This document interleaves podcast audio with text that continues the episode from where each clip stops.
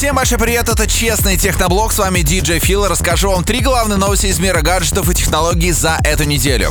Компания Google провела свое мероприятие, на котором было представлено большое количество новинок, в том числе и новая версия операционной системы. Это у нас 10 уже будет Android, а также были представлены два новых смартфона.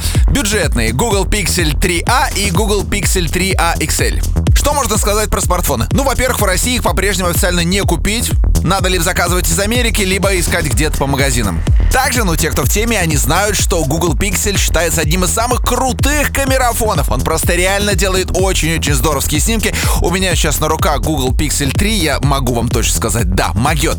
Но дорого. Смартфоны стоят по 50, по 60 тысяч рублей. Так вот, Google выпустил более дешевую версию. Она, правда, из пластикового корпуса, там не такой крутой процессор, зато фоточки делает также здорово. Так что где-то тысяч за 30-35 можно приобрести Google Pixel 3a или 3a XL и делать настоящие фотошедевры. Плюс у вас всегда максимально свежая операционная система от Google. Круто? Конечно, круто. Рекомендую.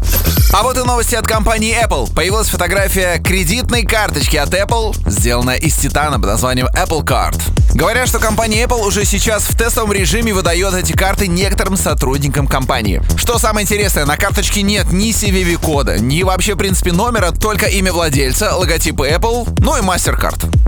Собственно, саму фотографию карточки вы можете найти без проблем в Google, а запуск системы обещают нам летом 2019 -го. Ну и по традиции в конце выпуска тест-драйв очередной новинки, которая прошла через мои руки Galaxy S10 Plus.